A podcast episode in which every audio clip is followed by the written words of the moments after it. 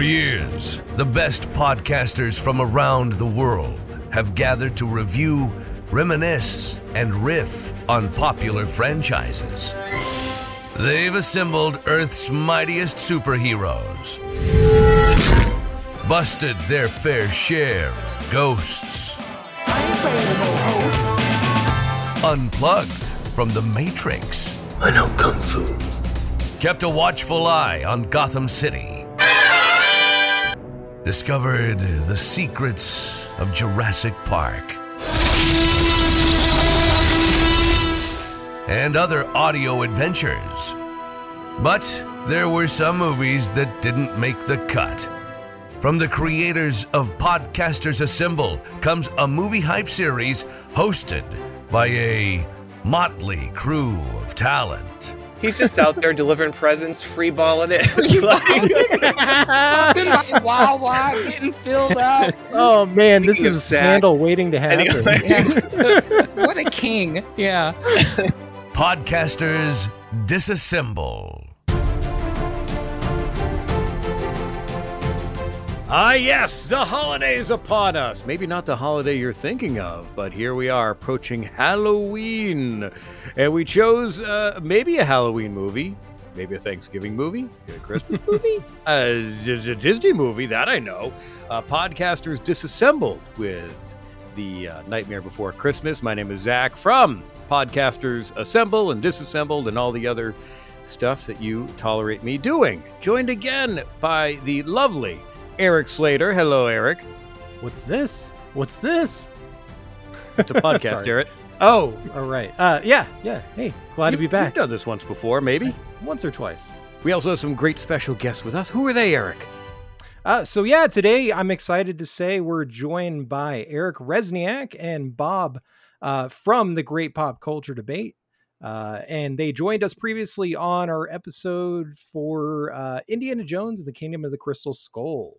Um, and their podcast is an absolute delight. I highly recommend it. Uh, definitely check out the Lord of the Rings episode with Zach. Uh, they've also got 80s cartoons, Star Trek, kaiju, like pretty much everything in pop culture. They've covered it and it's always a good time.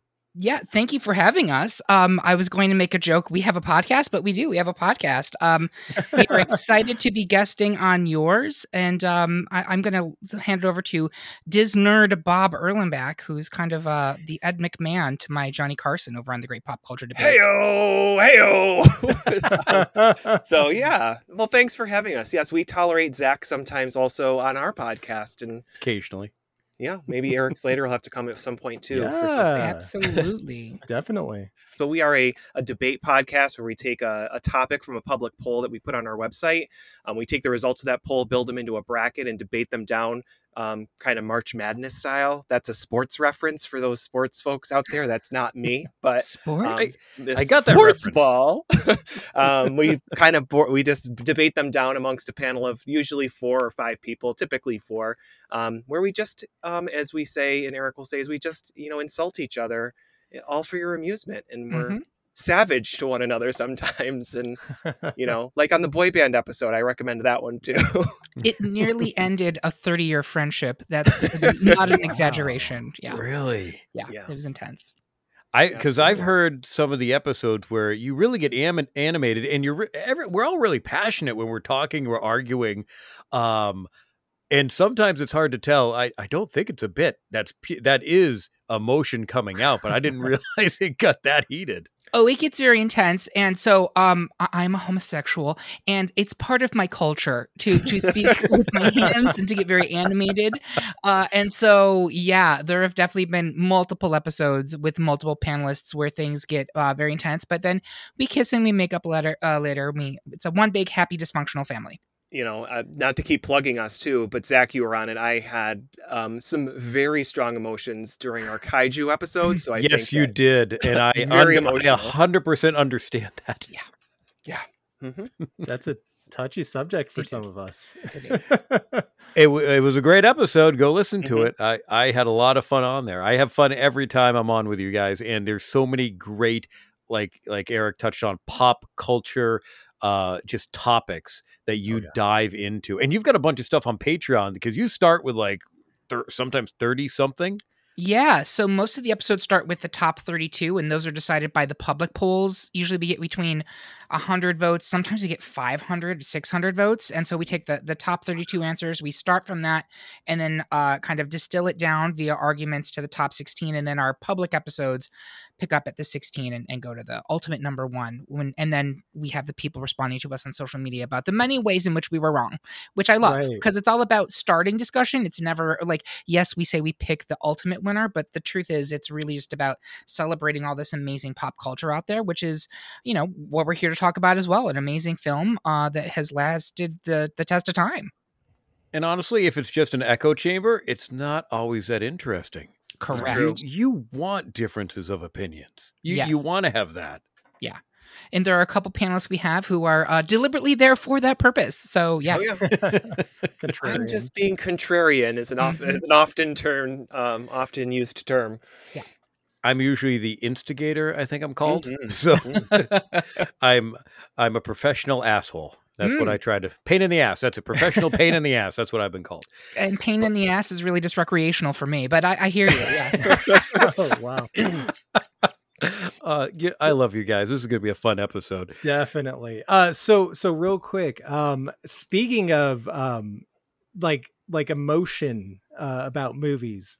Um, a lot of people had some beef with me on the last one. What? For, No. uh, for not for not absolutely loving Mars Attacks. Mm. uh, some of our listeners, uh, you know, they, they had some choice words, and apparently one of those happened to be Bob. Is here. Uh, so I guess we'll we'll give you the floor for a second to talk about uh, your love for that movie.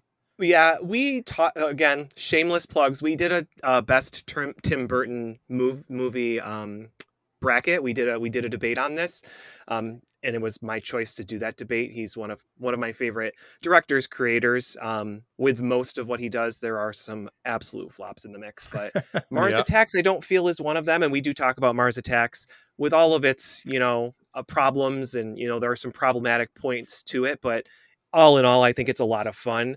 Um, I agree that there is a mean spirit, I think, to it, but there's a mean spirit to me sometimes as well. so um, maybe I relate um, to that a little bit. No, just kidding. But uh, I really love it. I think it's a great movie. There are absolutely problems with it, like specifically you guys very much call it out in the episode regarding the do the do the martians have two sexes like we do like yeah, that is like, so. that- cringe. that I was was one cringy that- back then. yeah. yeah. it is not something you can get away with and we shouldn't have been able to get away with it at the time either but Mhm. um we didn't have the language back then also but True. anyway In- In Eric's defense, I would say Mars Attacks was not well received when it came out. I'm old enough to remember and saw it in the theaters, and it was panned by critics and was not successful at the box office. So you are not alone on that hill, Eric. I just want to make that clear. it's just kind of funny because like I'm usually the one that loves like the crappiest of movies that we watch. Like Zach's like really, and uh, I, for whatever reason that one didn't hit. But that's you know that's kind of a rarity for me. Yeah Come you, through Eric's with terrible takes. I love it. You- Yeah. yeah, This is you- what Yeah, it sounds it- like when doves cry. Yeah. you put sylvia sidney in what was her final performance i do believe listening to slim whitman i think it was It was, it was Slim Whitman. like Yeah. Mhm. give me that all day long Yeah. juno my caseworker so I will say I have new appreciation for it. Yeah. After after that episode. Um, but I do think it's funny that we talked about Tim Burton's Mars Attacks last time, where we said, where I said that you know it would have been better if they used stop motion instead of CG. Uh, so Mhm. it's you know, kind of kind of interesting that we just ha- so happen to be talking about this one today. yeah Wait, is this is this a Tim Burton stop motion film? Kind of, sorta. It's I Burton adjacent, right? no idea. It's literally called Tim, Tim Burton's Burton's. Yeah. The Nightmare Before Christmas.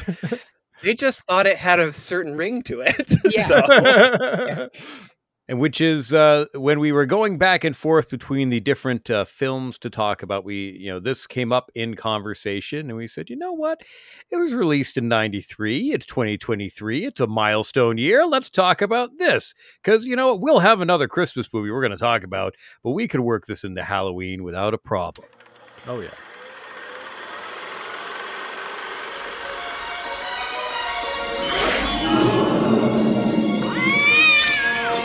Welcome to an extraordinary world filled with magic and wonder.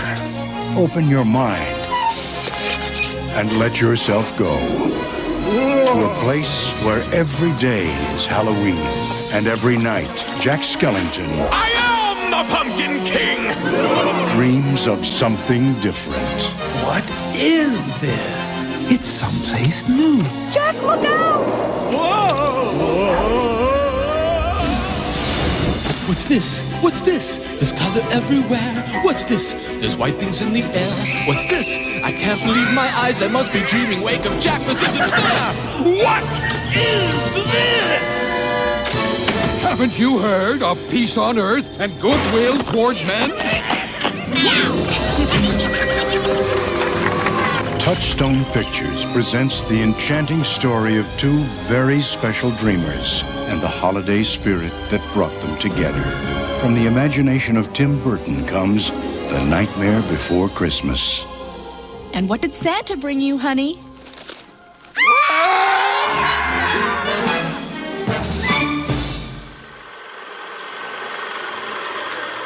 So, for those of you, I don't know who has not seen Tim Burton's The Nightmare Before Christmas, the short synopsis is the film follows the misadventures of Jack Skellington, Halloween Town's beloved Pumpkin King, who has become bored with the same annual routine of frightening people in the real world.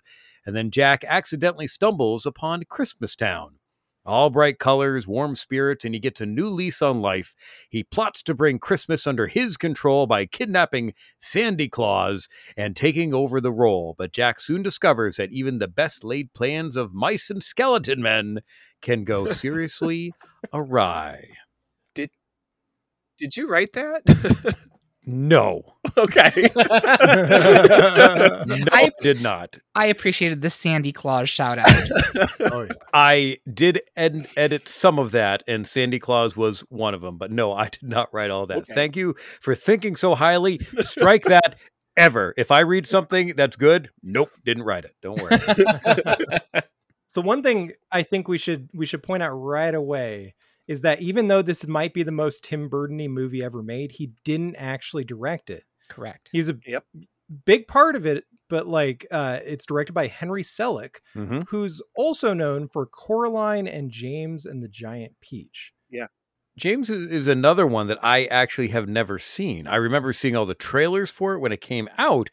Uh, and it was after this film. I think it was after this film. And I Yes. went, oh, hey, look, Yeah. another. For me, this is, I think, one of the first stop motion movies I saw. I remember the Mhm. Rankin and Bass Christmas specials and all those, but Oh, this is my course. first like sit down, like fully, uh, you know, stop motion, which for Disney was a little bit different. Yeah, James and the Giant Peach was not nearly as good as it should have been. Um, and that one, Jack Skellington is in it though, for a brief Yeah. moment. Are you talking about yeah, a cameo James- based on yeah. the uh, source material you were talking about, Bob? It should have been Yeah. better based on yeah. It the book have is one been of my favorites. Yeah, the book is great. The the movie itself should have been a little bit better. And I think also it, it's funny, you know, you mentioned Henry Selick being the director of Nightmare Before Christmas and, and Zach obviously referencing this as a Disney film. It was a touchstone picture when it came out. It was not a Disney Right. picture. Because and I Disney decided to pass it down due to I think the content. Yeah. They were worried Mhm. about being too scary. So Yep. they said, all right, well, sister subsidiary Touchstone will actually uh, handle it. Yeah. And now it's a cash cow for them. Yeah, Mhm. and I was Oh, gonna say, Bob, you're our, our resident Disney expert. and- and They've uh, completely integrated this in Halloween into the actual theme parks. Like it's it's it's Oh, part of their awesome. the the haunted mansion, correct? They do it in Disneyland. They do a whole layover of the Haunted Mansion to include all of this um, Nightmare Before Christmas stuff. And they do a Halloween party at each of the parks. And it's Oogie Boogie's Bash at Disneyland, and it's Mickey's Not So Scary Halloween Party at Disney World. But it all it has all the music. Um, Jack Skellington hosts like the the fireworks show. It's it's very integrated into what they are now. That's awesome. I gotta I I, I really gotta check that out one of these days. Yeah. Um, I've always been a fan of Disney, uh, but I remember being surprised that this was technically a Disney movie because back when this came out, Disney movies were a very specific thing. Um, but now you know it's it's a whole different world now. We have Pirates of the Caribbean, Star Wars, Marvel movies are all technically Disney movies now. So I- Yeah. you know, when this came out, you were in the middle of the kind of Disney animation res- uh, renaissance, right? And you Mhm. said a whole yeah, new Lion world. King and Yeah, very Beauty literally a whole new world, Aladdin. Um, Yeah. So they were very much in that lane of, and they were not strictly girl leaning films, but that was, I Mhm. think, a lot of the market share, which is why they went for Pirates and Marvel, etc., to get some more gender parity in the picture. Um, but yeah, th- this was they were very squeaky clean at that point. Uh, Hmm. Disney in the '90s was like Honey, I Shrunk the Kids, right? It was not uh, this. Yeah. But um, you know, I, we'll we'll have to we'll have to do a whole season on Disney one of these days. Um, but that, yeah, that's a whole conversation for another day. I just wanted to touch on it. So this came out back in October, uh, October 13th of 1993, limited release, and then at the end of on the 29th, it was uh, United States wide. Uh, when was the first time that you saw this, uh, Eric Slater? oh, um, definitely as a kid, and I remember it scaring the crap out of me the first time I saw it. I was probably too young for it, but um, it it stuck with me, and it was one of those things like where I was like, I'm gonna I'm gonna watch it again. I don't know. It, I had this thing where like if something scared me, I had to like you know like figure out what it was about it. Like I don't know, co- confront confront that fear. And eventually, I kind of became obsessed with it, like this and like a bunch of other Tim Burton movies that like really freaked me out the first time I saw them. Um, but yeah, I, I freaking love this movie. I've seen it so many times. Mm-hmm. Yep. What about you, Eric Rezsnyak? So it's interesting. Um, uh, my earliest memory of this movie is I'm a big comic nerd, and I recall at the time every comic book had ads for this movie. It was like Oh. constantly like uh, astroturfed. You could not open a comic book without a Nightmare Before Christmas ad. I don't think I saw it in the theater. Bob, correct me if I'm wrong. I don't think we saw it because at that point we were friends. We did not see it in the theater together, but I, I did see it in the theater. But I'll let you finish your experience. yeah um I, I would this was mid high school for me and i'm pretty sure i was either too poor or too much of a loser to see it in the in the theater um so i'm pretty sure at that point it would have been vhs not dvd so i'm pretty sure watched it first on vhs probably from blockbuster and i thought it was very charming from from the get-go but um yeah i'll pass it over to bob Did you get that, everyone? He's old. VHS. blockbuster video Uh, yeah Blockbuster. Vi- I still have my card. but anyway, um, I saw this in October of 1993. I saw it the I, I believe within probably the first few weeks, if not the the first week that it came out. It was something that I anticipated, was excited to see. I'm a big Tim Burton fan. I saw Beetlejuice when I was I think I would have been 10 at the time. It scared the crap out of me and I questioned life after death with my parents after that movie. It was very it was very interesting conversation. But anyway, um, so I was very much in the Tim Burton pocket, and you know, for me, just this is my jam. Animation, very unique style. The I wasn't really a goth kid by any stretch, and you know, I was No. very much a nerd, but um, but it was very like the weird, goofy, off the wall, zany, like weird angles and colors. Like it was just very much my thing. I, I wasn't very I wasn't going to you know stick to um, Disney was too, but I wasn't going to stick to just just that mainstream stuff. I, I really loved the the visual style and the look of this, so it was something I was very excited about. So I saw it back then with a with a couple friends that weren't Eric, um, because he was probably hanging out with wannabe rappers at the time. I'm not sure, but that's an inside joke. Sorry, everybody. I'm convinced that this movie is the reason I became a goth kid after this. I think there's truth to that. It is a Mhm. gateway drug. I think It there really were is. like, would we have had the scene of the early 2000s if The Nightmare Before Christmas did not exist for tweens who were like, I can be that sad girl? Like, honestly, it Yep. built an entire retail establishment of Hot Topic. It did. You're right. That is so true. that and Avril Lavigne 100% copy and pasted before copy and paste even existed. The Nightmare Before Christmas, you know it. Mhm. Uh, thinking back, I I can't remember if I did see this in theaters. Uh, I know that we owned it because it came in the big uh, plastic, super large container, like most Disney and kid So uh, video those. boxes did. Took up so much space. My parents hated them. clamshell. It's a clamshell. Yeah. The jo- but I love those things. And uh, yes, I'm old. I had VHSs. I still do in my basement. I don't know what I'm doing with them, but there they are. uh, and I I remember loving this film and just being enthralled with watching stop animation f- Mhm. like of this Oh, quality. yeah. Yeah.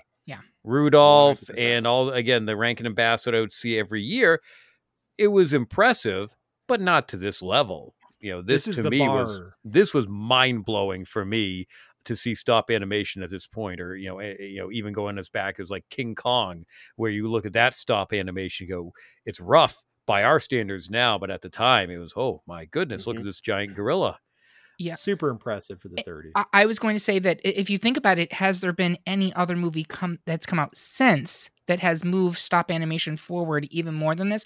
Coraline and James and the Giant Peach we mentioned, but I don't think they were the quantum leap that this was compared to anything that came I- before it.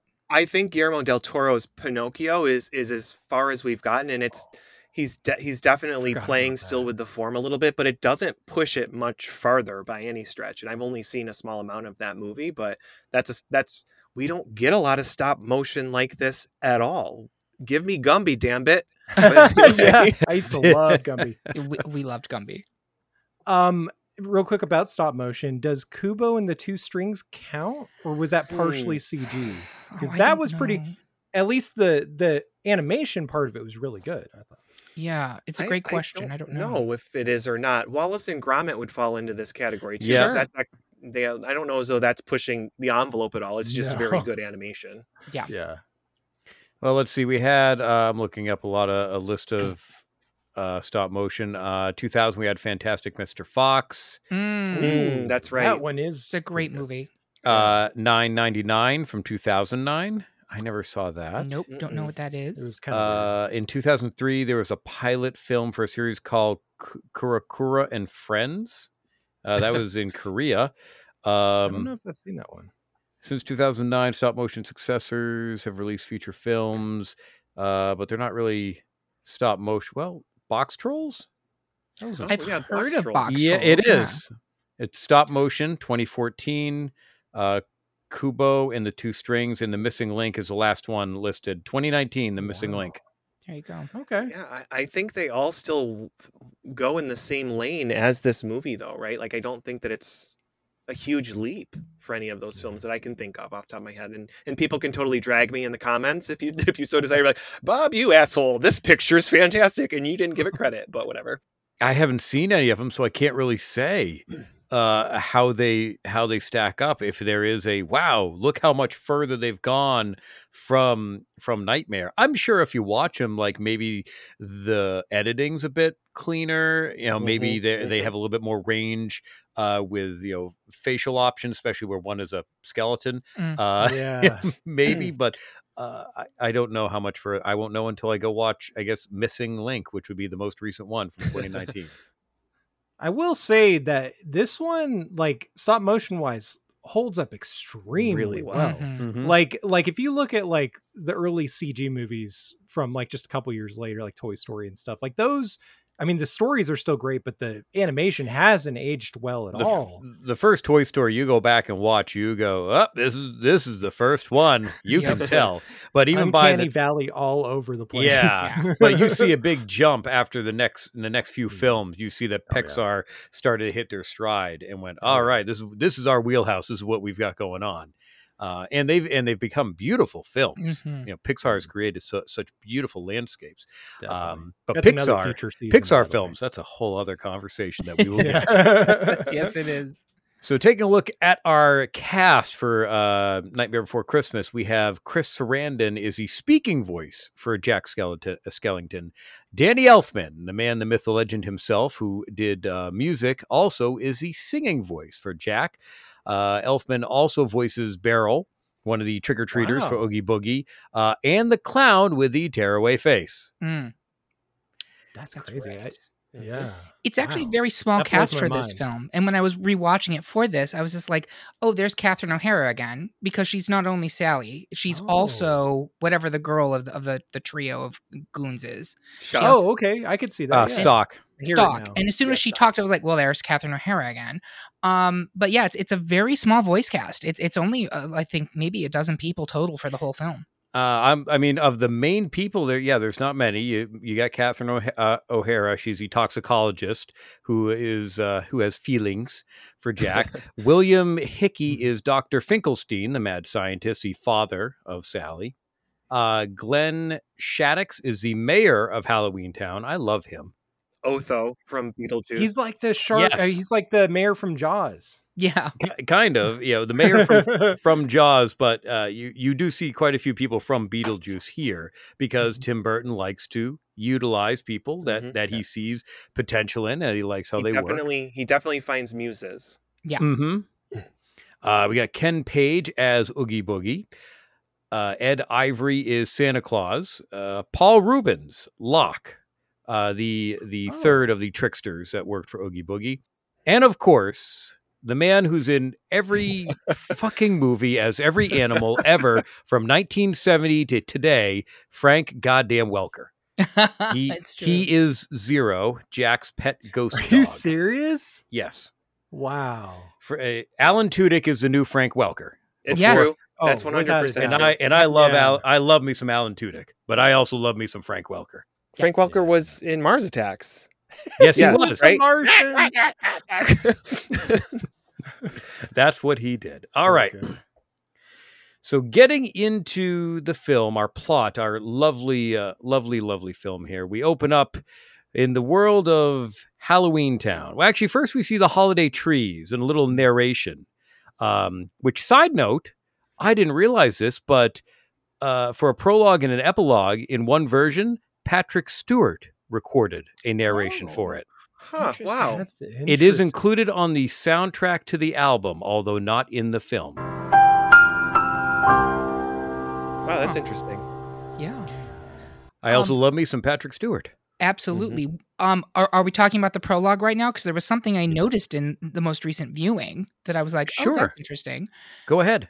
Am I crazy or am I stupid that I never realized this before? I think the scarecrow in the very beginning, the first thing you see in this film, is actually Jack. Yes. Yes. It is.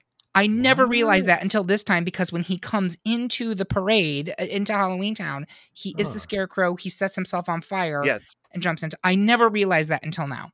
Yeah, we go through. We see the uh, we see the trees, and then we go right to Halloween to- town, and then we have this is Halloween song. One Is more it- note about the trees. Yes. We see different holidays. Yes, I always do. thought that was super clever. Like we don't really go to a lot of these places, obviously, but just the fact that they exist, you know, is kind of neat. I like the world building there. I was gonna bring them up uh, when Jack gets to them, but why not Ah. now? Um, so the holiday trees. We have Christmas, Easter, Thanksgiving, uh, Independence Day. I'm guessing Valentine's Day and St. Patrick's Day. Uh, so since Jack from Halloween Town scares people in the real world, and Santa Claus from Christmas Town uh, cr- delivers presents to people in the real world, you would tend to think that these trees are just forms of transportation within the world to the different towns of the holidays, correct? Yes, that's how I interpret Yeah, it. like a teleporter yeah. kind of. Would would we guess that each uh is each town have their own set of trees? Is They that would how have it works? You would have to. Yeah. probably, huh? Because They have to otherwise, they'd have to walk to somewhere in the middle where this grove of trees are, and then they'd be able to go to wherever they wanted to. But I doubt that Christmas and Halloween Town and Valentine's Town are all equally uh, dispersed from this grove of trees. Who lives in Fourth of July Town? Uncle Sam. Uncle Sam. Uncle Sam, a, a giant eagle with fireworks strapped to its ass. Uh, Hot not dogs. Just just hot dogs as people. Uh, the metaphorical version of George George Washington. Yes, exactly. Abraham Yes. You know? With wooden teeth. I, I always, yes, just chopping that cherry tree. yeah, exactly. From the first time I watched this movie, it was like, okay, well, when are we getting like the Nightmare Before Easter? When are we getting the Nightmare Before Thanksgiving? So Day? many possibilities. so many po- like where's the Palm nightmare Sunday. before arbor day the It's- nightmare before daylight savings time where he changes places with Cher? like how did disney not mind this ip i'm very confused They did want to make a sequel, but Tim Whoa. Burton he pushed back pretty hard on it. I'm I'm, I'm surprised he had the ability to do so because it very much has his name on it. I'm very curious as to the ownership of the property and it is a Disney like how much does Disney own versus him because they the rumor is that Disney very much wanted to create it but he's like no this is a one thing this is perfect the way it is it's you know he Mhm. didn't want it and he pushed back and I respect that. yeah me Yeah. too Back in the 90s when Tim Burton actually had some type of creative Right. uh, spine and, and like wasn't just selling like, oh, live action Dumbo, you'll pay me how much? Sure. Like, come on. Well, after we wrap up going through the story and the plot, I want to come back to that point of a sequel because Sure. I ha- I, I want to go down a rabbit hole with you guys, if that's okay. is it the tree with the egg on it Rabbit hole. I, I was going to say, thank you. I see what you did there, Jack. Yeah. nice. Uh, so jumping back into the story, uh, Jack Skellington, who is is the uh, scarecrow, uh, lights himself on fire, comes out of the uh, not pond, the uh, what is it? Cauldron? Cauldron, Fountain? Yeah, Fountain, there we go. fountain, Thank you. Yeah. Uh, everyone is infatuated with Jack, like creepily infatuated with him. He's like, no, no, no, we're good. Uh, I don't want to come over. Um, just leave me alone. I For a didn't- skeleton. oh, I'm sorry, go ahead. I was gonna say I didn't really pick up on that as a kid, but now watching it as No, adults, like, oh right damn, Oh, yeah. Like the witch's creature- throw. Yes, Yeah. the Creature from the Black Lagoon was like all about it. Hmm He definitely has big Like dick energy for a skeleton. I will Big say that. wounds ooze and flesh crawl yes. oh man. Uh, then we we see Sally, who is the you know Frankenstein type ish uh, monster.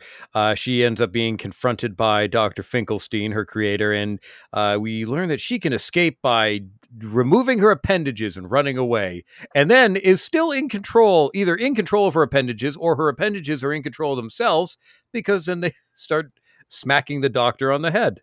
Thank goodness there is not a ragdoll male character because I'm not sure what appendages we'd be removing in that Oh, scenario. wow. But Point. Yeah. Oh God!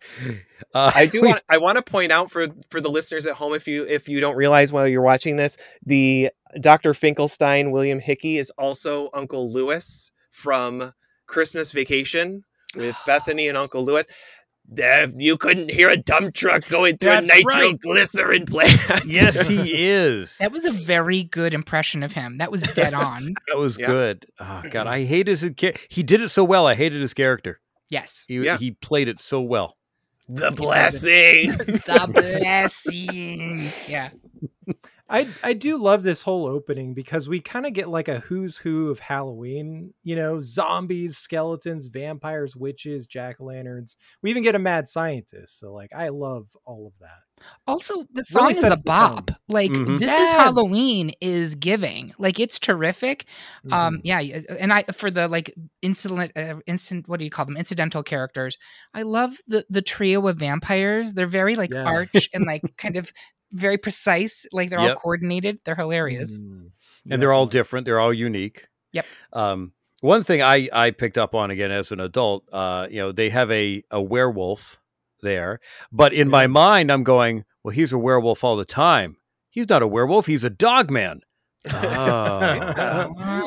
there's a difference. There is. Uh, this is where we learn that Jack is, you know, he's he's stuck. He he's sick of the same old thing. He's lost interest in Halloween. He's just going through the motions. We see a little bit more of Sa- Sally watching Jack as he wanders off into the woods, and she ends up grabbing some herbs from the uh, graveyard, as as you do. Uh, before you return home. The next day, our mayor shows up at Jack's house to discover that he's missing and that Jack has been walking so long this is where we are reintroduced to our grove of trees, where we get a little bit more of a look at the different trees that are around. Um, while he's infatuated with the Christmas tree, he opens it up and then is magically sucked inside and transported to Christmas Town, which I kept calling North Pole, but it- here it is Christmas Town. yes, that it is. For me, I love this song. Yeah. What's Oh, this? yeah. Oh, is yeah. one of my So favorite songs. good. So good. The whole soundtrack is so damn catchy. Yeah. The Yeah. lyrics though are are just so well written. They're so clever. Uh, thi- as far as musicals go, this is this was pretty high ranking for me. Danny Elfman said this was probably the easiest thing he's ever written. The songs were written before the script, before you know all of that. Like Danny Elfman was about this. Like he's like, Yeah. you know, injected into my veins. I'll just write it. But Um, when you think about his doing it. background of and where Mhm. he came from before he started doing movie scores, that makes sense. If people don't know, Danny Elfman was the lead singer and the guitarist for Oingo Boingo, which is an 80s new wave band. Mm-hmm. And you probably hear them every Halloween on Halloween party playlists where they they have Dead Man's Party, which is their big hit. So Mm-hmm. like this for him is totally in his pocket. But the thing I kept thinking watching this this time was like how is there not a stage musical of this? Because it would work brilliantly, and it like a pacing. It actually is a stage musical more than it's a movie. Oh yeah. Yeah. I You agree. can see it. Uh, speaking of the soundtrack, have y'all listened to the remix album they put out? I think it was called No. Nightmare Revisited. I didn't. You don't know that about this? existed. No. Yeah, it was like I want to say for like the 15th anniversary or something, but uh it's got like like all these bands that like did like they redid all the songs basically. Uh you even have like Marilyn Manson and Korn on there. That's Wow. very It's- early two thousands. That's it's very early 2000s. Very yes. on brand as well. It is, yeah. absolutely look it up because like you at least need to listen to it once it's Yeah. especially if you're a fan of the movie it's really interesting what they did Great. corn. I don't remember Yeah. eating corn. corn with a k I remember that reference. Um, there, there actually apparently are several live adaptations of the film that Oh. have been performed all over different parts of the world. Because I, I remember seeing images, and I just did a quick search, and there's one where Jack is just completely like it's all done with face paint. Uh, but now I see another one where someone's actually wearing like the head.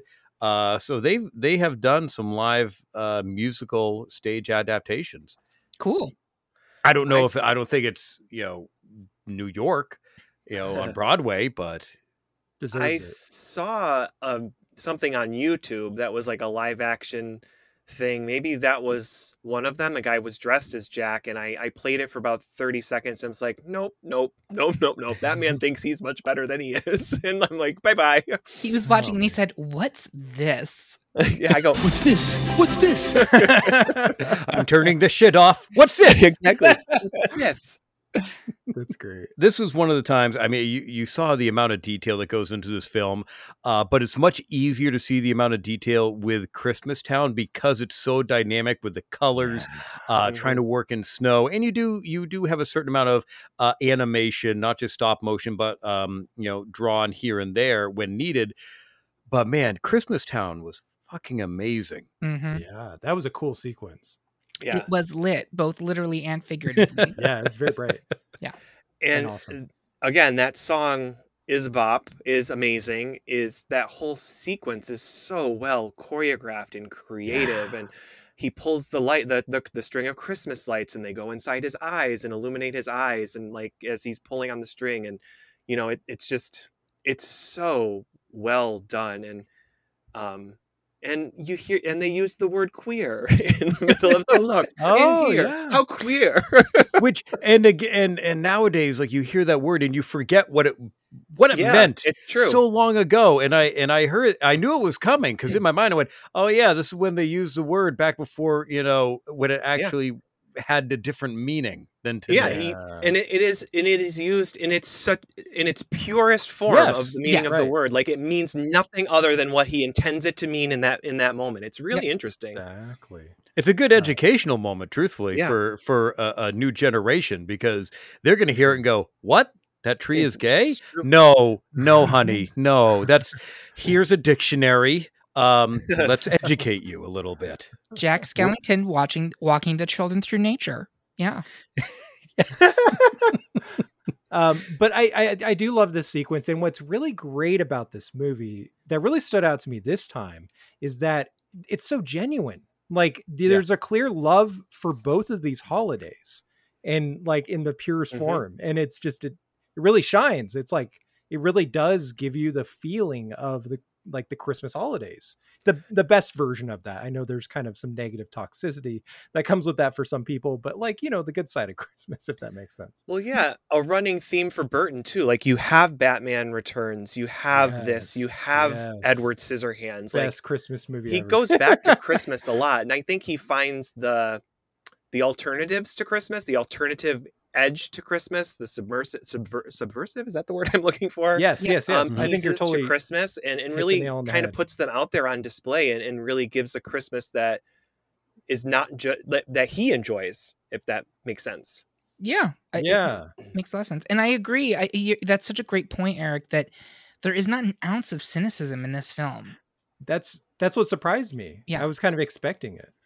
So back in Halloween Town, uh, no one can find Jack. They've been all over the town. They've trudged the lake. They've gone everywhere.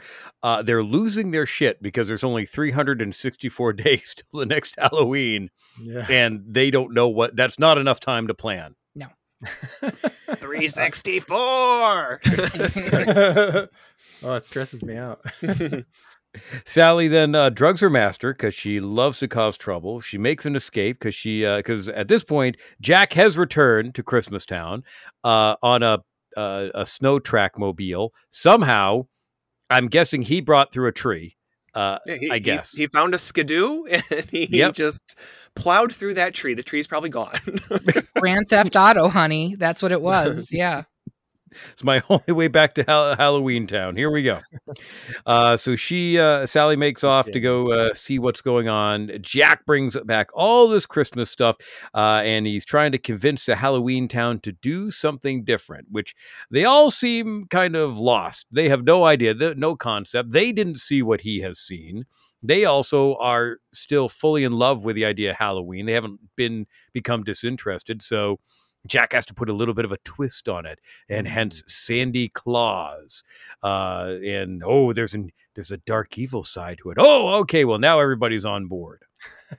Can, can I stop there too to talk Yes. like the painstaking detail of this scene and some other scenes to come as well with the number of characters that they're handling oh, yeah, in just one scene. Even at the beginning, we didn't talk about it with the with the fountain, but like to think about how much manpower there must have been behind pulling that off to make sure that every item is moving in every frame. The number of animators that must have just been standing on standby to to get the shot, move in, make your move, move out. Like there's it, it is flawless and so Mhm. sophisticated. They could have been so lazy in the way that they executed that, but they executed it at such a high level of just detail that it's just like wow like not only is there not cynicism about this um, movie and there is genuine love and affection for its subject matter but there is such love and affection for the art form of animation Oh, from the folks animated. And i think this is one of those scenes that features that and puts that on display more so than some of the other scenes in the rest of the movie so. I, I'd also it's like to take this opportunity to talk about something that struck me as an adult watching this. The residents of Halloween Town in that town hall are incredibly professional and respectful. And I don't know if you've watched any town hall or school board true. meetings in the last five or so years, but like these are actual monsters and they're very respectful. and there isn't a Um, boo among them and they're being Right. educated and they're just like okay that's so interesting and like you go watch like c-span or like your local towns like it's a mess out there so Mhm. Yeah. good for you halloween town they would be rejecting this rejecting Yes. no change absolutely not but right make halloween town great again yeah I do love how they they kind of embrace the idea. You know, it's totally foreign to them. They have no context for it, but they're like, "Yeah, sure, I'm on board." yeah Once uh, I once, like once fact. Jack gets them, Jack knows how. He he knows. I don't think he's necessarily manipulating them, but he knows. He's like, look, I I'm gonna give them what He's they want. So here we go. Give them what they want daddy jack give them what they want big dick energy like i said yep I honestly don't know why uh, he's not the mayor. There, Right? There's a line that the mayor says where he says, uh, "I'm only an elected official. I can't make decisions yeah. by myself." yeah And it's the best freaking line, and it's so true. Like Yep. that's usually what we end up with. look at Like, congress this is the kind of guy, right? Like all, They of, blew like up all of Congress. yeah, sorry that's a mars attacks reference everybody that was a good. I yeah, I understood that reference. listen to our previous episode. Uh, Jack then begins doing all of his research with uh, all these Christmas stories that he um, get. He must have stolen from Christmas Town as well when he grabbed everything, reading them profusely. He then begins his scientific experiments, uh, candy cane, snowflakes, stuffed bears, and the like. Uh, Sally, after escaping Dr. Finkelstein because um, she's been a bad girl, has been locked away in a room uh, for knocking out her master for the last time. But you know what? She's gonna figure out how to get out there anyways because she's she's a little scamp. Sally has at this point broken out, um, where we learn that she can leap from a window, completely fall apart, and stitch herself back together. That mm-hmm. scene was surprisingly dark yeah. for a kids movie, yeah. especially the way they filmed it. Yep. Like, wow, can't but believe they got happy. away with that. But she's happy but, and smiling, not a care in the world. Right, uh, like it didn't hurt her at all. She's just like, all right, off she goes. Home ec wizard what? Sally. That's all I have right. to say. Not only can she make a mean soup, she can also stitch herself back together. You know, Eric Slater, I don't think I ever thought about it until you just said that, if I'm honest. Like, it's just something I accepted as a reality of this picture. And I don't know, it's that's strange. Like, it never really dawned on me, like, yeah, that is pretty fucking dark. It's well, she, the, the way they show it, and then there's like that pause, and then the guys like look over, and she's still for a second, and it's like, whoa. Yeah. Oh, yeah. Also, uh, just I read it differently as an adult. let's talk about the fact Halloween Town has a live jazz trio playing on its streets. mm-hmm. Like, how Parisian! Yeah. it's very chic. It's so um, Pretty awesome. Um, but the other thing I was going to say is it's important to the plot to point out here that Sally keeps escaping not only because Dr. Finkelstein's the worst, but also because yeah. she has visions that in which she sees Jack's plan for bringing Christmas to Halloween Town ending in disaster and flames, and so she keeps trying to tell Jack, "Please don't do this. This is a bad idea." mm-hmm. So that's why she keeps repeatedly. She's not just a stalker; she's a stalker yeah. who can see the future with a purpose. yes, definitely. And she, I, I think she gets the first one after she delivers this basket to Jack. Right, that's when she sees the Christmas tree and it ignites on fire. I believe that's right after. Yeah. That's right after that part where he. Yep. That's where I, I made the note to, if she has the shining. Yes. mm-hmm, mm-hmm. Well said. Shine on, Sally. I got to point this one scene out before we get any further we have this whole sequence like a montage where Jack's trying to logic his way through figuring out what Christmas is. Yep. And it's the it's the best thing ever. You know, yep. uh he he approaches it like a science problem. Mm-hmm. And I I got I laughed out loud during this scene watching it this time. Uh it, it was just great because he's like, what what does this mean? Because like it's so funny because so much of this stuff doesn't actually have like an inherent meaning with what the holiday is, but it's like it's kind of become part of it and it's just funny because he's trying to figure out like what's the meaning yeah there's nothing tangible there it's it's it's yeah. a feeling it's an emotion and he's doesn't right. get that and um exactly it's a really that is a very cool sequence as well um well, i would agree with that the song is great too. profound mm-hmm. yeah and the lyrics phenomenal like it's just so well written so. Definitely. And there's a great point to be made that, like, if you're completely yeah. uninitiated, if you're the Martian, we're using Mars Attacks again, that sure. shows up on Earth, and someone's like, "Welcome to Christmas. Here is a dead tree that I have in my room for the next month. I'm going to cover yeah. it with this terrible thing, like glitter that gets everywhere. everywhere. Here is a stuffed bear. Why? I don't know. It's there. Like none of it actually makes sense. So it, no. it's all actually very like it, I loved that he was trying to explain something that is ultimately inexplicable. Mm-hmm. Yes. but by his understanding of life, yeah. Yeah. yeah. Here's the here's my TV hanging on my wall that I'm going to play a fireplace on for eight hours today. Yeah, like, yeah. exactly. exactly. Do you have opinions about pop culture? Are you looking for the best in movies, music, and TV? Then you should be listening to the Great Pop Culture Debate podcast. Each episode tackles an entertainment topic like best 90s soundtrack, best TV mom, best movie musical, and so much more. Our smart, funny panelists share compelling arguments while you play along at home via listener brackets. It's interactive, educational, and hilarious. Listen now to dozens of topics and subscribe today so you don't miss what's next. And remember, everyone is entitled to their wrong opinion. If you're a fan of this podcast and want to see it continue, help support us on Patreon, where you can unlock tons of exclusive content, including, but not limited to, movie commentaries, ad free versions of our promo specials, extended cuts, early access to new episodes, behind the scenes clips, first access to merchandise, blooper reels, and even a chance to vote on what we cover next on our Podcasters Disassembled episodes. Just head right on over to patreon.com slash podcastersassemble. That's P A T R E O N dot com forward slash podcasters assemble. Link in the show notes. So Jack uh, Jack finally finds the an- answer to his now mundane life, and that is to take over Christmas and make it theirs.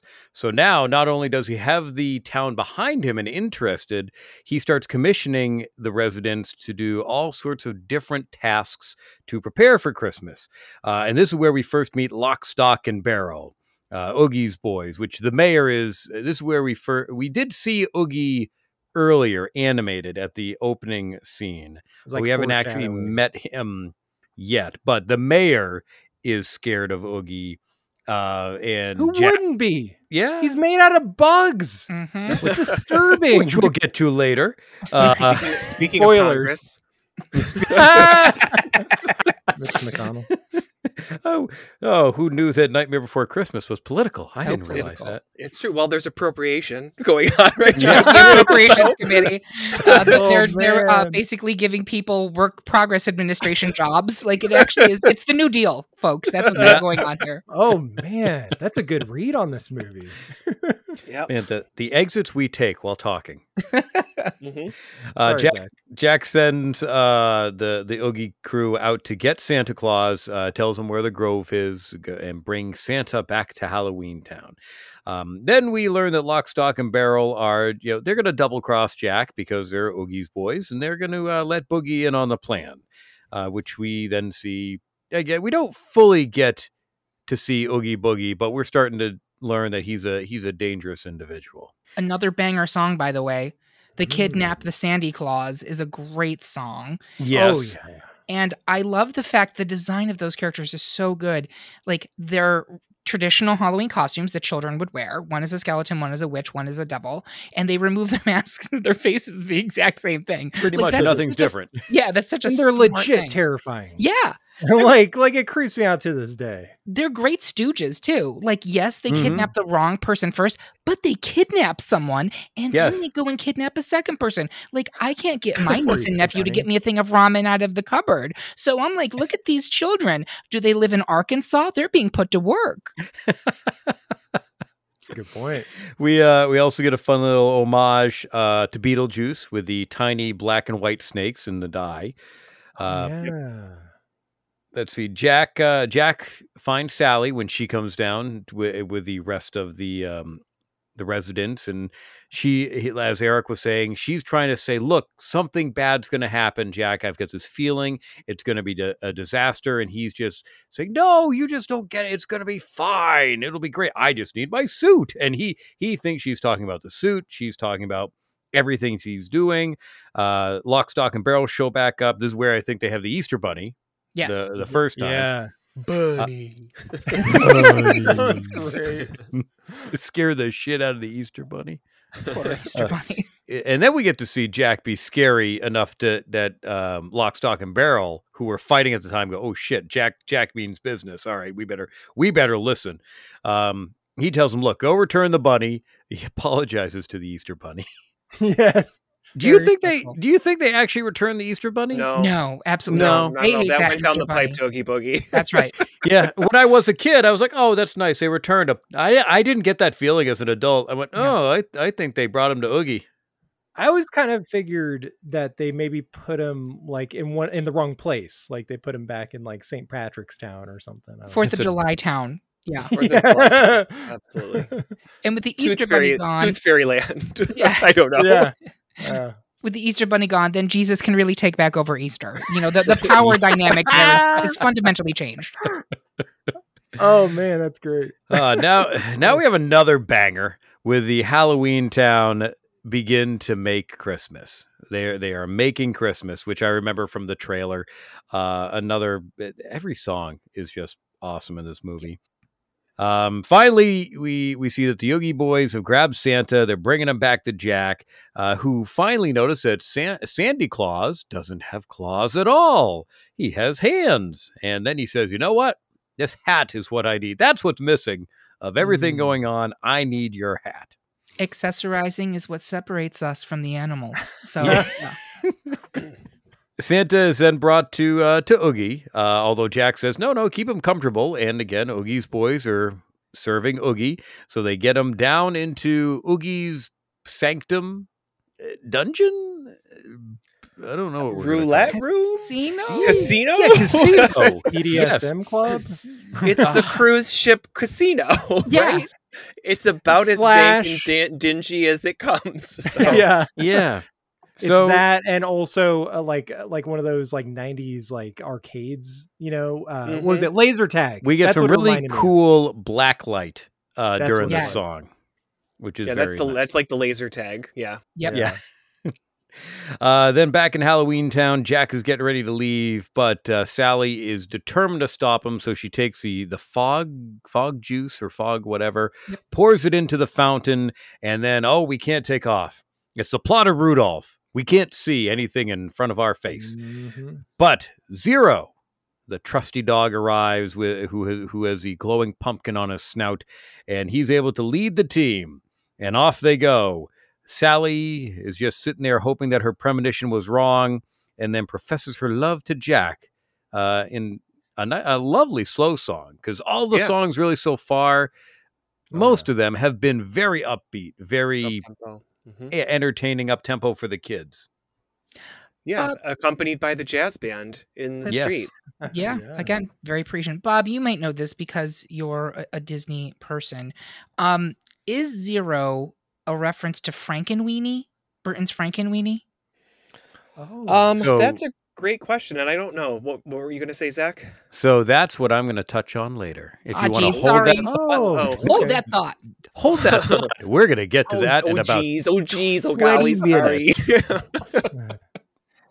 So then Jack begins delivering all of the Halloween Towns versions of Christmas uh, presents, which uh, we saw a bunch being made during making Christmas. I love the creativity. I oh, love yeah. the Halloween, and I think some of the Halloween Town residents are going, "This is what they want. This is legit. This is great," because they think Halloween Town. They want this stuff. Also, not realizing, I think s- some of these things may kill some humans. It- yeah. it is a laugh riot. the Yes. sequence. It is just escalating laughs from beginning beginning to end. Probably one of the funniest sequences in in almost any movie. Right? It is just It's so great. funny and creative, and and like when that kid pulls that shrunken head, Beetlejuice reference, pulls that Yes. shrunken head out of that box with his parents there, with the look on his face, it is it is priceless. It Vincent priceless, another reference. there you are. It is it He's is the best. priceless. Um like it is just so funny and so creative and fun. and so much trauma. Yeah. Yes. These kids need so much, so much therapy. We've got an Mhm. evil wreath that's killing an old lady. Uh, we've got flying vampire dolls, evil ducks, evil jack uh, jack o' lanterns chasing poor overweight kids with rugs slipping out from under them. Oh, That The- that kid, that's I right. s- I saw myself in that scene. Very, very, yeah.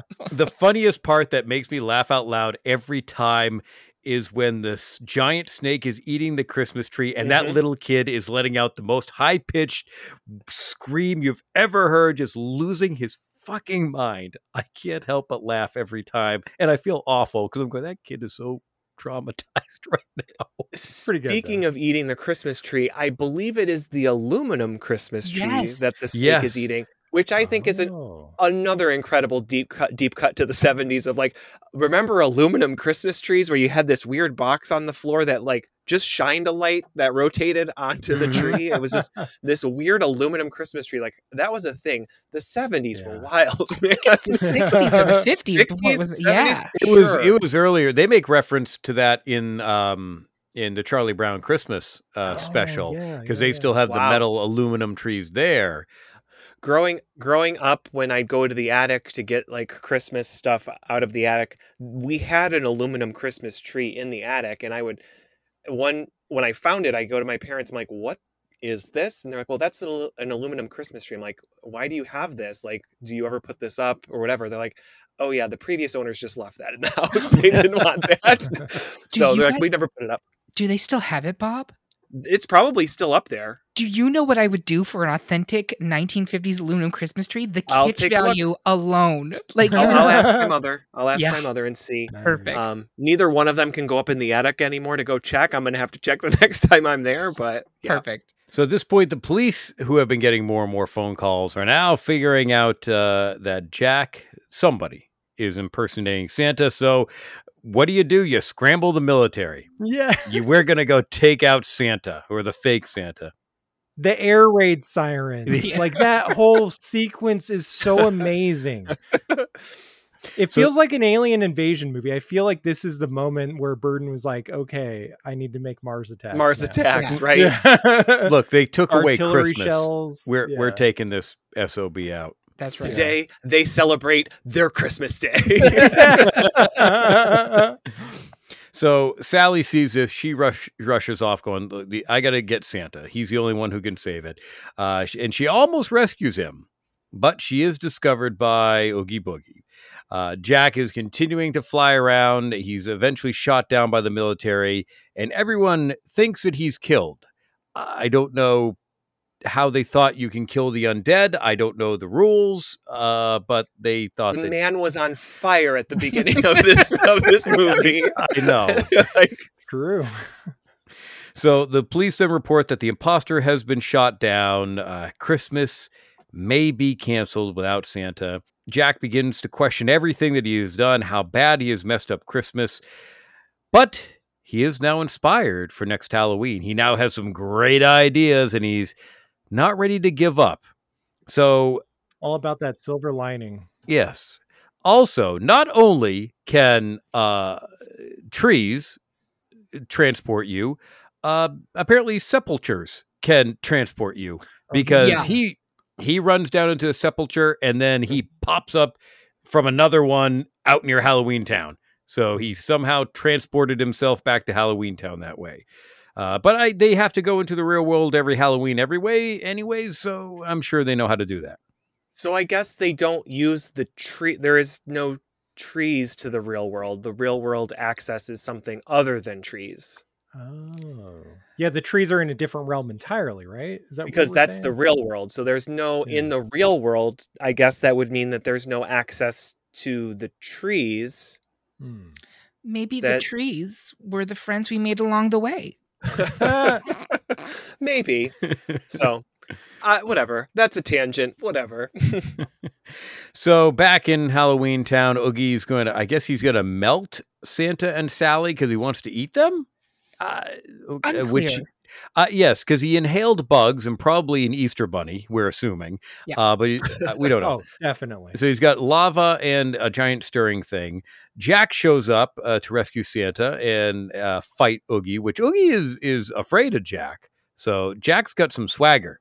He's got that big bone energy. That's what I'm saying. Let's see. Then Oogie's costume becomes ripped, uh, and we find out that he is just a bunch of bugs. So, the final bug, as everything's falling down into lava and melting, in the in the little bug that keeps screaming before it's squished by Santa, was that the queen bug? Are they a hive mind? How did Oogie start? Are they the Borg? Hmm. Yeah. I mean, a good question. they? he eats bugs earlier in the film. Like the kids. he's like learn from assimilating Yeah, he's like the- ass- yeah. like the Borg. Like So he did- assimilates them. Did he start good as a pillow s- sack, uh, you know, or the the the hat from Harry Potter Right. that tells you where the fuck to sit? You know Yeah. that one. so you're saying did he start as the sack before the bugs entered him, or did he start as a bug and took on the sack as his? My That God. sounds Oh God, really. there was so much to can't I unpack said there. that out loud. There's a lot to unpack there. I'm just gonna. Let's just unpack the sack. It'll be fine. Never mind. Let's Let's, move unpack on. that sack. Oh, you have homosexuals on the pod. So. I know. you can't throw sack and bone at me and not expect me to take a swing. I'm sorry. That's just not going to No, it's happen. understandable. Yeah, it happens. Um, but I love this, episode. I really do. I love you guys. Thank you so much for being here. yeah, w- we need to get you on more. Um, this whole scene though is so disturbing. Like even today, like it's it's gross. It's real gross. It's a lot of Like bugs. some serious body horror kind of stuff going on too. Mm. So if we can pause again too to talk about who steps on that bug, it's Oh, yeah. Santa Claus It's Santa. with his very dainty foot. Very The dainty. man, the man can do drag if he wants to. He can have any shoe that he wants. Yeah. And Like- also, Mama, we saw Santa's bloomers in that scene, It's- and I was true. not ready for it. I was like, "Does that mean Santa canonically does not wear pants in this universe? Because he's just out there in a robe and his underpants." And I was Yeah. like, "Hide your shame, Santa!" Yeah, Like, they- we saw that when they shoved him down the pipe with a Yeah. pitchfork and a plunger, and I was like, "Oh no!" I He's know. got a 24 hour shift ahead of him. Give him Right? slack. Like Yeah. I'd be I wouldn't go to work with pants on either. He's just that's out fair. there. He's just out there delivering presents, free balling it. Stopping by Wawa, getting filled up. oh man, this Speaking is a scandal waiting to happen. Anyway. Yeah. what a king! Yeah. After Santa crosses the line of becoming a murderer, apparently, Yep. uh, he, he does the next best thing and takes off to save Christmas at lightning speed. He's That's right. taking away all the Halloween presents. He's uh, giving out, out the actual Christmas presents. Um, Jack and Sally, uh, you know, are rescued by the mayor and Oogie's boys, who apparently have had to change a heart. Um, and then throughout the montage, Santa f- uh, fixes everything, um, all the damage that Jack has caused. And then we see Santa flying over Halloween Town, causing it to snow. And we get a reprise of What's This? And This is Halloween together. Mhm. And we learn that the doctor has replaced Sally with his new creation that we saw him kind of working on earlier. Uh, Jack then follows Sally to the graveyard, where they finally get to profess their feelings for one another. And the end of the film. Aw. Yeah. Aw. That was an awesome ending. a thought I had while watching it this time is so we've we've acknowledged that the children of the world are deeply traumatized by what has happened, right? Oh, Yes. Do you think at one point the Myself parents included. were like having conversations like, what if we don't let Christmas happen this year? Like, what if we take this opportunity and be like, this is because you were bad. Like mm. every child was so naughty. Like it's some Krampus realness, right? Like Yeah. and like maybe me- it- but then you imagine those children growing up and being adults themselves. Can you imagine what it would be like? Like when I was seven years old, this terrifying ghoul came and dropped off like vampire dolls that were trying to kill me. What's happening this I- Christmas? and I think there's Oh, man. another lesson or or something to take away is that yes, these children's children's these children's these children had had a trauma, and as somebody who trauma. grew who Yeah. yes, This one. as, as somebody who grew up grew up through the 80s, trauma was integral to my growth and development as a human being. Absolutely Yeah. The movies that I saw, That is Lab Mhm. or um, Never Ending Story, Artax in the swamp. It's over. Like we you- touched you- upon that one, yeah. yeah, like you needed to you need to have that trauma. It builds character, and Hey, it don't does, it have enough does. trauma You know, for our children today. Kids Not true. enough these trauma. days. Zach, you have some young children. You're a you're you're a second new dad again for a second time. Yep. so Trauma. Oh, them. Oh yeah, don't worry. They'll they'll be It They'll just be happens seeing- naturally. they'll be seeing all the films. Be like, yeah, all right, you're old enough to cry. Here you go. What about a giant snake uh, on the Christmas tree? I'm just saying, you know, it's the reason for the season. It, Mm, it- I I learned like this that. from an animated film. Yeah. It fits right in. Yep. Uh, so it is a musical. It is a kids movie. What do you can you pick a favorite song from from Oh, the movie? Bob, do do you have one? I think it's the and I wish I knew the name of the song, but it is the um the one where Jack is in his tower and trying the one that Eric had brought up earlier and trying Yeah. to calculate and figure out what Christmas is. Like it's I think just it's called Jack's Lament. Yes, that's correct. Jack's Lament. Mm. Um I just it's it's unlike a lot of the other songs in the movie. It's it's the melody is just very um unorthodox. It's strange. It's not it's not just a, a catchy bop, but it and, and the lyrics are just so well written, and the and the story in that portion is just so interesting.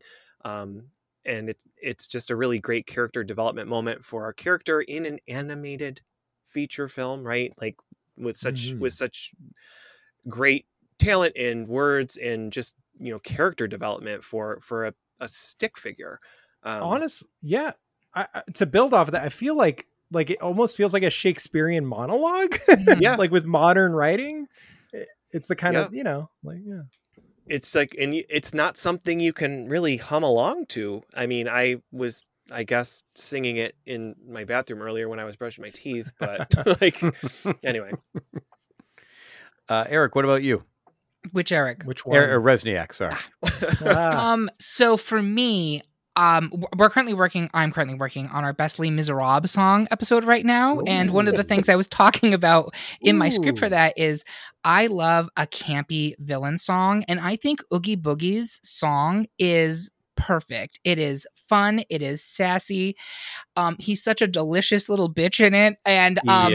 I just live. And it's also from a filmmaking perspective. That scene is super impressive. Like the whole movie is impressive, but like the angles and the Mhm. it, it feels very automatic, but you know it's all like hand built. It's beautifully done, and that whole song and that sequence when he's just feeling his oats, it's very Ursula, poor unfortunate souls, and that's Mm. one hundred percent my aesthetic. So that that's the one for me.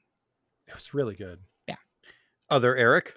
I, I it's got to be the Christmas Town one, Christmas Land. Christmas. what's this What's this? What's Yeah. this? what's this That's the one. What's this? What's this? it's your favorite song it's just it's so good. Like it's it really gets stuck in your head, you know, um, in a good way. Like not in like the kind that will drive you insane, but yeah, I dig it. For me, it's it is a toss up between Oogie Boogie or What's This, and it's and they're for different reasons.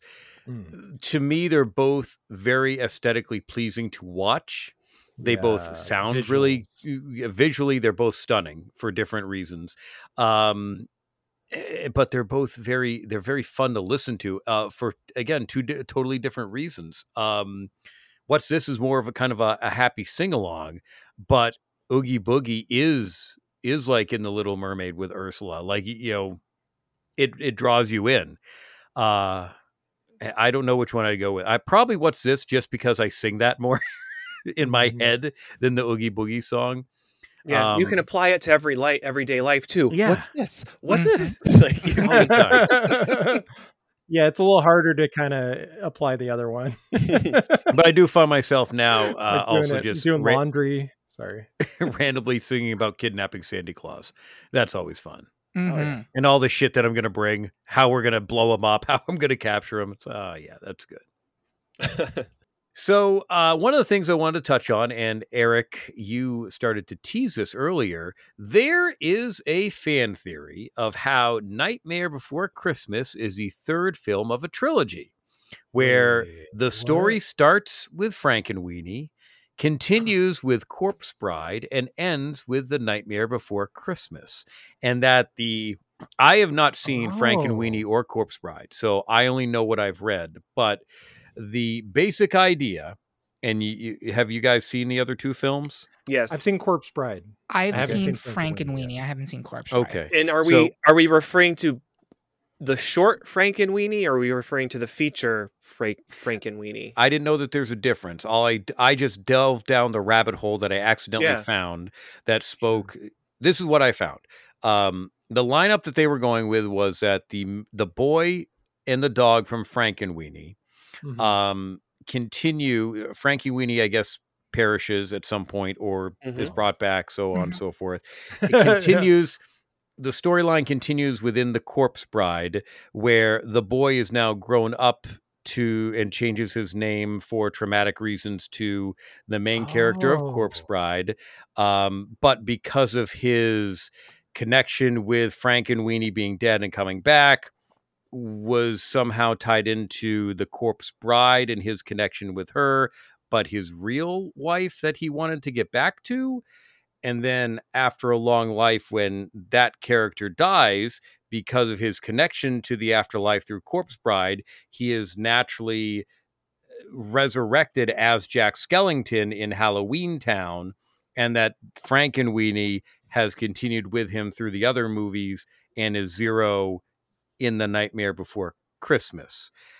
Without seeing the other films, I don't know the names. I don't remember anything. I just remember going down this rabbit hole, going, I bet it's a stretch, but it's kind of like Pixar, where a Right, lot of yeah. shit's connected. Yeah. Uh, you know, I like like, that. you know, the ants, you know, are in the same place that with the trailer that's abandoned that the uh, the gecko from Monsters Inc. gets dropped into, you know, Mm. shit like that. Yeah. Totally. What what do you what do you guys think? If you you've seen the film, so is that is Yeah. that a stretch? Is it just more of a fan theory? Is it fun? What is it?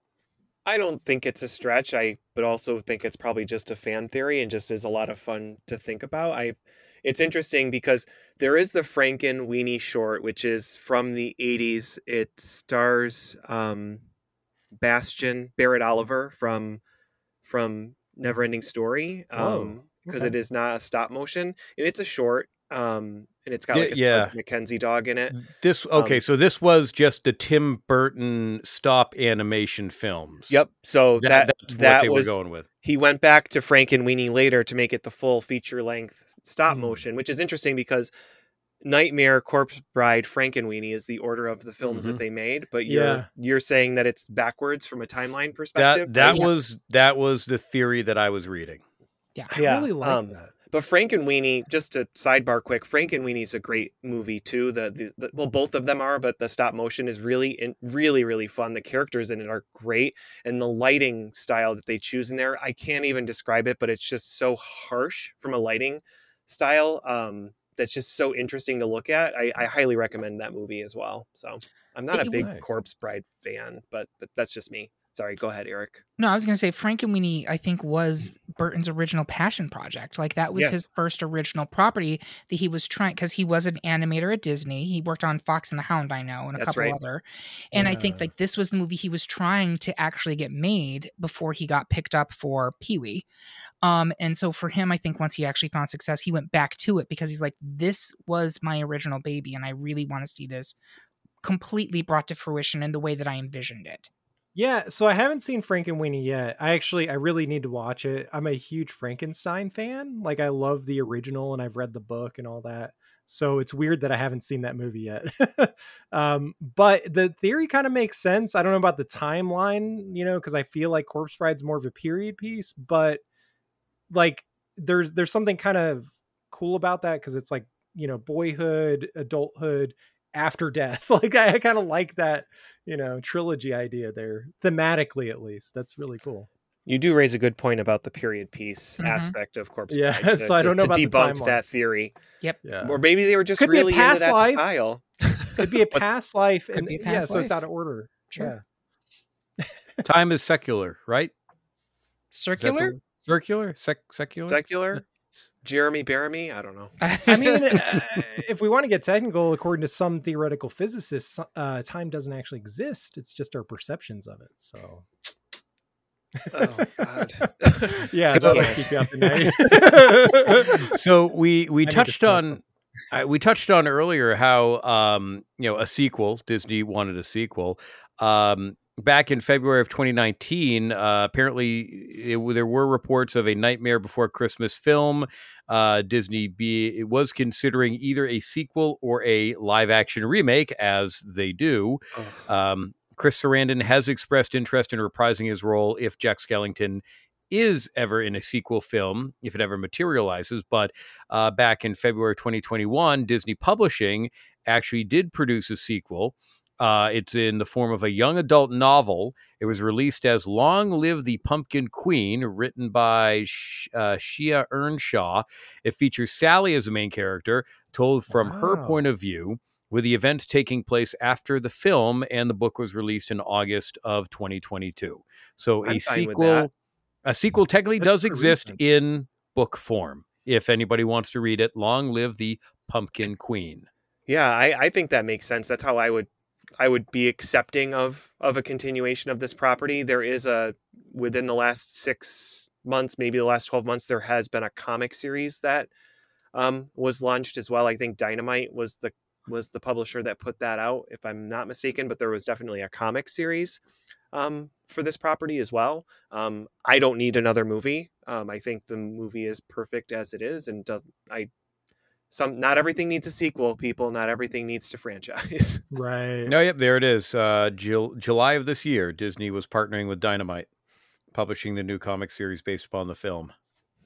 I have to say the idea of following Sally makes a lot of sense. Sally's the only person in Halloween Town who actually knows what's going on and has Yeah. a brain. Like it is a little messed up that the gal who threw herself out the window is the voice of reason, and Yeah. yet she very much is. Like she's the one being like, maybe this is not a great idea. Like, She knew she'd be fine. yeah, she'd be fine. Uh, well, uh, before we fully wrap up, um, what uh, do you have any other fleeting thoughts, things that you want to touch on? Anything, Eric Slater? Sure, I'll start. Uh, so, uh, just a couple things real quick. The final scene is is great. All the snow over Halloween Town, the Mhm. icicles off of the Spiral Mountain in the graveyard. The you know it's just chef's kiss, so good. Um, just visually. But the other thing I really need to shout out is the guy who plays Santa Claus did such an amazing job. Like this is my Santa Claus. Like he he nailed it. uh, just quintessential Santa. Yeah, he's perfect for that role. He's brusque, but also like he's a mensch, right? Like at the end, he's, Yeah, he's yeah, super yeah. nice, and he doesn't have any reason to be because Jack has really fucked up his shit.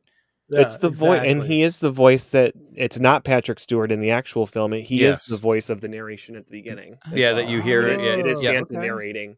Ed at the beginning. Ivory, I think Yes, Ed what, Ivory, who yeah. it was. Yep. Uh, what about you, Eric Rezsnyak? Um, one of the things I would say if you if you like this movie and you have not watched it on Netflix, there's a series called The Movies That Made Us, and they do have an episode devoted to this film.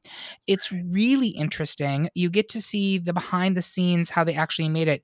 We talked about how there's not a lot of stop animation done, and when you're watching that, you understand why that is because it takes forever to do these types of films properly.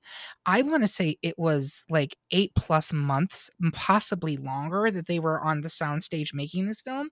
And my recollection, I haven't watched it since it came out, which was during the pandemic, um, was that like Burton himself was on the ground maybe two days of the entire shoot. Basically, it was Whoa. Selick running the show. Burton gave him the idea. It was his concept, uh, and Selick really ran with it. But um, it was, uh, if you like the movie and you haven't watched it, I strongly recommend checking it out. yeah to supplement that piece because i watched that episode too eric um he was busy we didn't mention this at the beginning he was busy doing batman returns Yes. and that's why he was not directing this film um we didn't touch on that at the very beginning um but yes he was there maybe once or twice throughout the whole production but he pretty much did like video calls. As soon as he would wrap on batman for the day he was on he was on the phone through video calls with with henry selick what did you work on today? What did we do?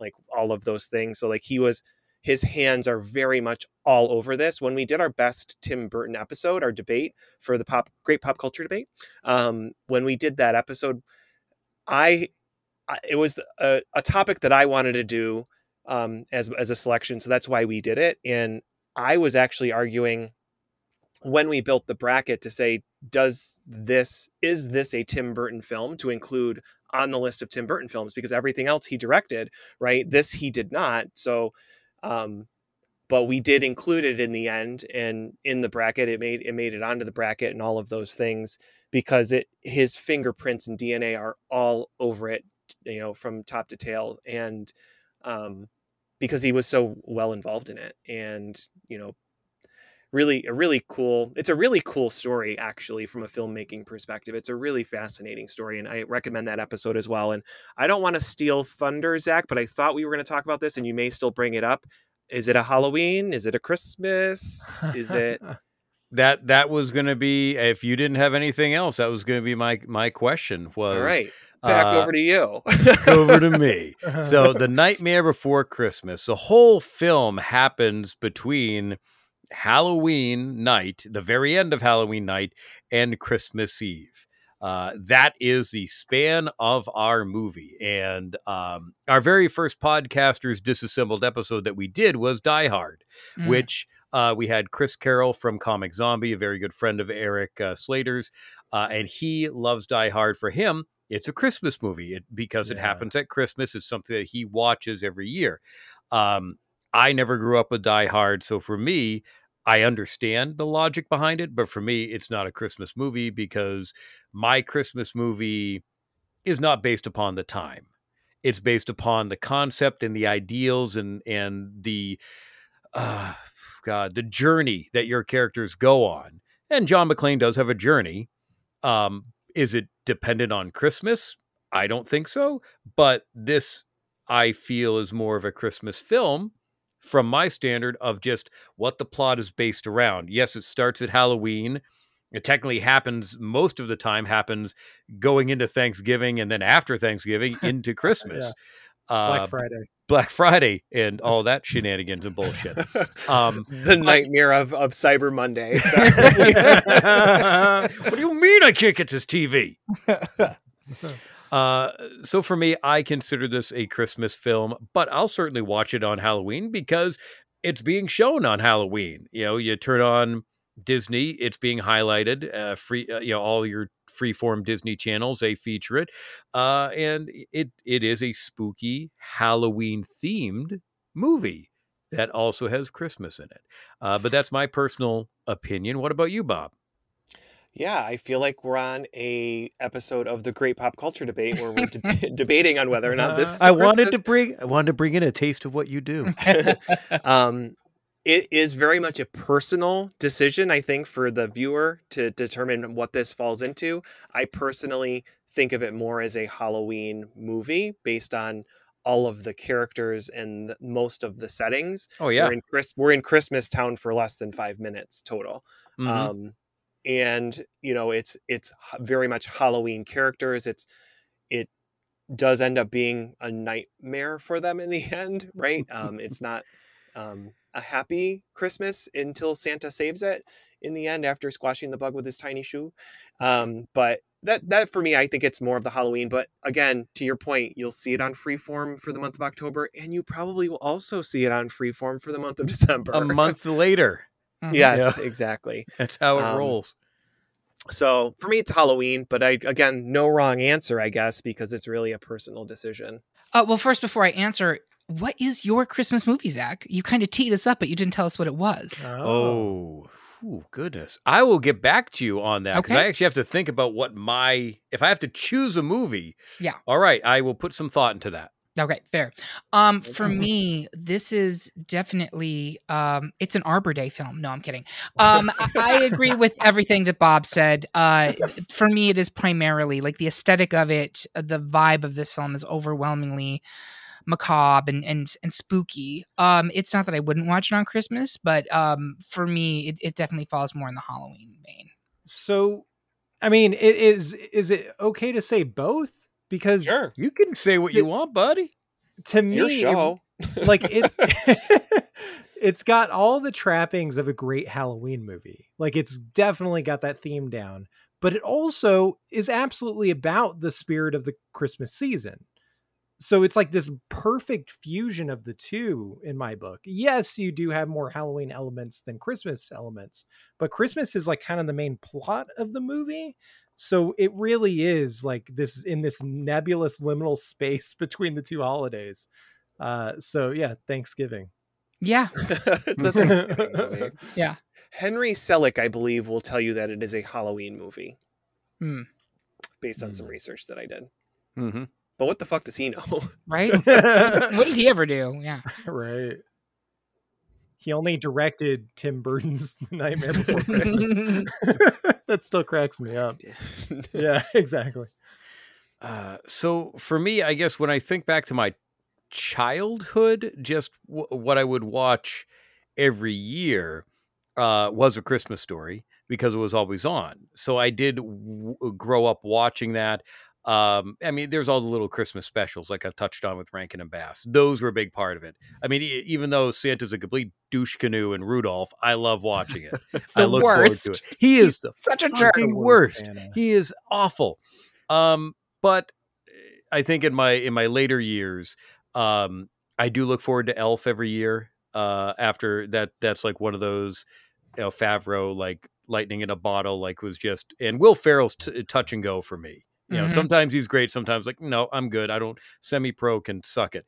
But but I do. I I enjoy Elf, and my and my wife introduced me to the Snowman, where it's a, I think it's a German cartoon, and it had the only spoken dialogue is a song Hmm. by a small uh, by a, a, a children's choir partway through the special as the snowman is taking the child to meet all these other snowmen from all over the world that have all been brought to life and he gets to meet santa and gets a present um, and then at the end of the special it doesn't end how you would think. It's it's definitely a kind of a sadder somber ending but that's something that I also really enjoy, and that's a n- a newer tradition that my wife introduced me to, and that was that was one of her specials and, and movies that she grew up on. So, Does um, it go midsummer, Zach? Is that what happens at the end of that? Or um, do, do the sprockets show up and dance? What are sprockets when we dance? no, uh, it's Okay. it's a great if if you ever go and find, I'm sure it's online on YouTube or something. Uh, the Snowman. I actually I, I, I I lied. It does start with I think the author speaking about about the book, but then the animation there is no speaking. It's just a boy, his family, a snowman, and you wonder like you wonder if it's all real. Was it in his head? Mm. It's it's a fun cartoon. It's that based you on can the children's appreciate. book. Yes, it is. Yeah, I think I'm familiar with that children's book now that you're saying that again. So Yeah, the book I think was back in the seventies, Mm. and the cartoon was made maybe in the eighties. Uh, I don't have that awesome. wiki in front of me. Sorry, um, We'll have to check but that out. that's that's my Christmas history, I guess. Um, so we do like to end. Uh, Leo at Voluntary Input, um, back when he made us watch the car, uh, wanted us to start rating films out of five. So, uh, Bob, what would you rate this out of five? five stars, no hesitation. Five No. star. Uh, Eric Rezsnyak. I think I would give it a four. Okay. Do I have to Because you're an explain my rating? being, You- because you're terrible. because you're terrible, Muriel. You're terrible. Um, no, um, I the reason I'm giving it a four out of five is because there are other films that I've watched that, that uh, the artistic merits of this film are terrific. It's off the Mhm. charts from the artistic perspective, but in terms of the evocativeness and the um, the flawlessness of execution in terms of pacing and everything else, I feel like there, it's slightly lacking compared to some other films. And if I'm going to put it on a scale, I have to give some room for something is better than this. So I give it a four out of five. Okay. Uh, Erik Slader. I'm very hesitant to give it five stars, but I will say I think it's a solid 4.5 for me. Um, I- I can't, I can't think what's wrong with it. I can't think off the top of my head what would be better than it. Um, I'm sure there is one. There may be a, a Christmas movie or a Halloween movie I do enjoy more than it. Um, so I would be there with a four and a half or a five. I just can't think of what's better. So I, it's a great film. I love going back to it. I'll watch it whether it's Halloween or Christmas. I'll sing along to it. I don't give a shit. This is this is a timeless classic that still looks amazing. You know, decades decades later. Um, and uh, uh, people still love it. Rotten Tomatoes, 95% tomato meter, audience score, only 92. What the fuck's wrong with you? That should be higher. That was me. I'm that guy. Yeah. You're I, I, I don't. I don't think it will ever not look great. Yeah. I, Right, I, I mean, Yeah, I Yeah. agree. when you talk about animation from a computer animation style, like and how you see how that ages, or just CG in movies in general, like CGI and all of those things, how they age so poorly, this will not age, and this will always look great. do you do you know why, Bob? Because it's something that Eric and I love. Practical effects. Yes, Mhm. Oh, yeah. absolutely. And even even with practical effects that are decades old, still they look they look damn good. Yep. Yep. Even when they don't look good, they look They better look than good. meh CG. Yeah. You know what I mean? Like, yeah, practical effects are where it's at. Huge proponent. Well, Everyone that listens to this podcast knows that by now. They're sick of hearing it. Practically. Uh, Bob and Eric, thank you so much for for joining us for this jaunt uh, down Halloween slash Christmas during the month of October. Uh, again, let let people know where they can find you over at the Great Pop Culture Debate. What what is coming up? This will be wrapped up before Halloween. So, what do you have uh, coming up that you'd like to plug? Sure. So first of all, you can go to greatpopculturedebate.com. Uh, that's our website. It has all of our episodes. It also has the brackets, so you can actually play along with us at home. Uh, at home. So uh, you can compare your notes to what we picked and yell at us, as many of our listeners do. Um, we, we also have polls that you can actually have a say in what we talk about next. So you get to choose the topics we cover, and you get to actually t- uh, determine what the top 32 are based on your individual polls, uh, poll votes. Uh, so coming up next, our Halloween Halloween special will be releasing. It probably will be out by the time this comes out. It's best horror film franchise. Ooh. Um, we are very excited about that one. We have a, a, two very special guest stars who are our panelists on that one. They do an amazing job. And um, then beyond that, uh, season eight is currently wrapping up. We'll have after that one we have best superhero film. We have um, Broadway best musical. Doc- best 2000s Broadway musical. Best Doctor Who companion in time for the 60th anniversary. Uh, talk best, about practical effects. Talk about practical effects. Exactly. Uh, best TV detective. So all of your crime solvers and uh, NYPD Blue and uh, Law and Order detectives. And then we go right into our holiday episodes. This time we're, we're doing best Macy's Thanksgiving Day Parade balloon. Uh, there has never been a less essential episode of the Great Pop Culture Debate. um, and then we are doing our best holiday album. So it's all holiday albums that have ever come out in history, full albums. And then we go into our best of 2023s, in which our panelists talk about the films, albums, books, and TV shows that we loved this year. All right. Uh, Mr. Slader, where where can everybody find you? Uh, always at Erik Slader. That's Erik with the K, Slader with the D. D as in Delta, all all over social media, X, Twitter, whatever it's called, Instagram, you know, uh, and uh, yeah, and several different podcasts, which I, I'll be posting there if that makes sense. All right. Uh, you can normally find me over at Neatcast or harassing Eric here on Podcasters Assembled and Disassembled. And um, I appreciate everybody listening. Be sure to check out uh, the Patreon uh, right. for Prince Harming, uh, yeah. Erica Carroll, I know was one of ours. Uh, who uh, else did we have? Somebody? Ryan McPherson, Ryan, aka Frost from the Super Switch Club, and Megan Slader. Oh, uh, we're we're also starting up the new the new uh, podcasters assembled season, right, Eric? Uh, hit hit him hit him with the the Ghibli Ghibli. The, the you know, you're the smart one. You you say it. So we're starting up our Studio Ghibli season uh, with uh, I want to say our Nausicaa episode should be coming out shortly after this episode, uh, but we're still taking entries for Castle in the Sky, Totoro, Spirit Away, and a whole bunch of others. So definitely check them all out over at probablywork.com where you can submit and uh, check out all our other great podcasts. Uh, so yeah, uh, if you've never been a part of the show, if you're a longtime listener and uh, want to try it out, now's a great time to jump in. So, uh, thank you so much for tuning in, uh, Eric and Bob. Enjoy the rest of your evening. Thank and you for having us. Yes, and podcasters. Until next time, uh, don't don't get obsessed about Sandy Claus, or you may get nabbed and sucked by an oogie and ask, "What's this?" that has happened to me so many times in my life. I cannot tell you.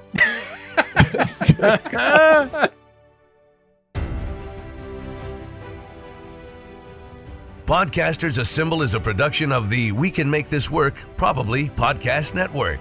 Find more of our shows at probablywork.com and learn how to contribute to future episodes of Podcasters Assemble by looking us up on Twitter and Instagram at Casters Assemble. You can also help support this podcast by visiting patreon.com slash podcasters assemble. Voiceover by random faceless man in front of a microphone in a basement. Goes by the first name Dave, last name Steele. That shouldn't be too hard to track down. This episode was edited by Zack Derby. Thank you to everyone who was able to contribute to this episode, especially me.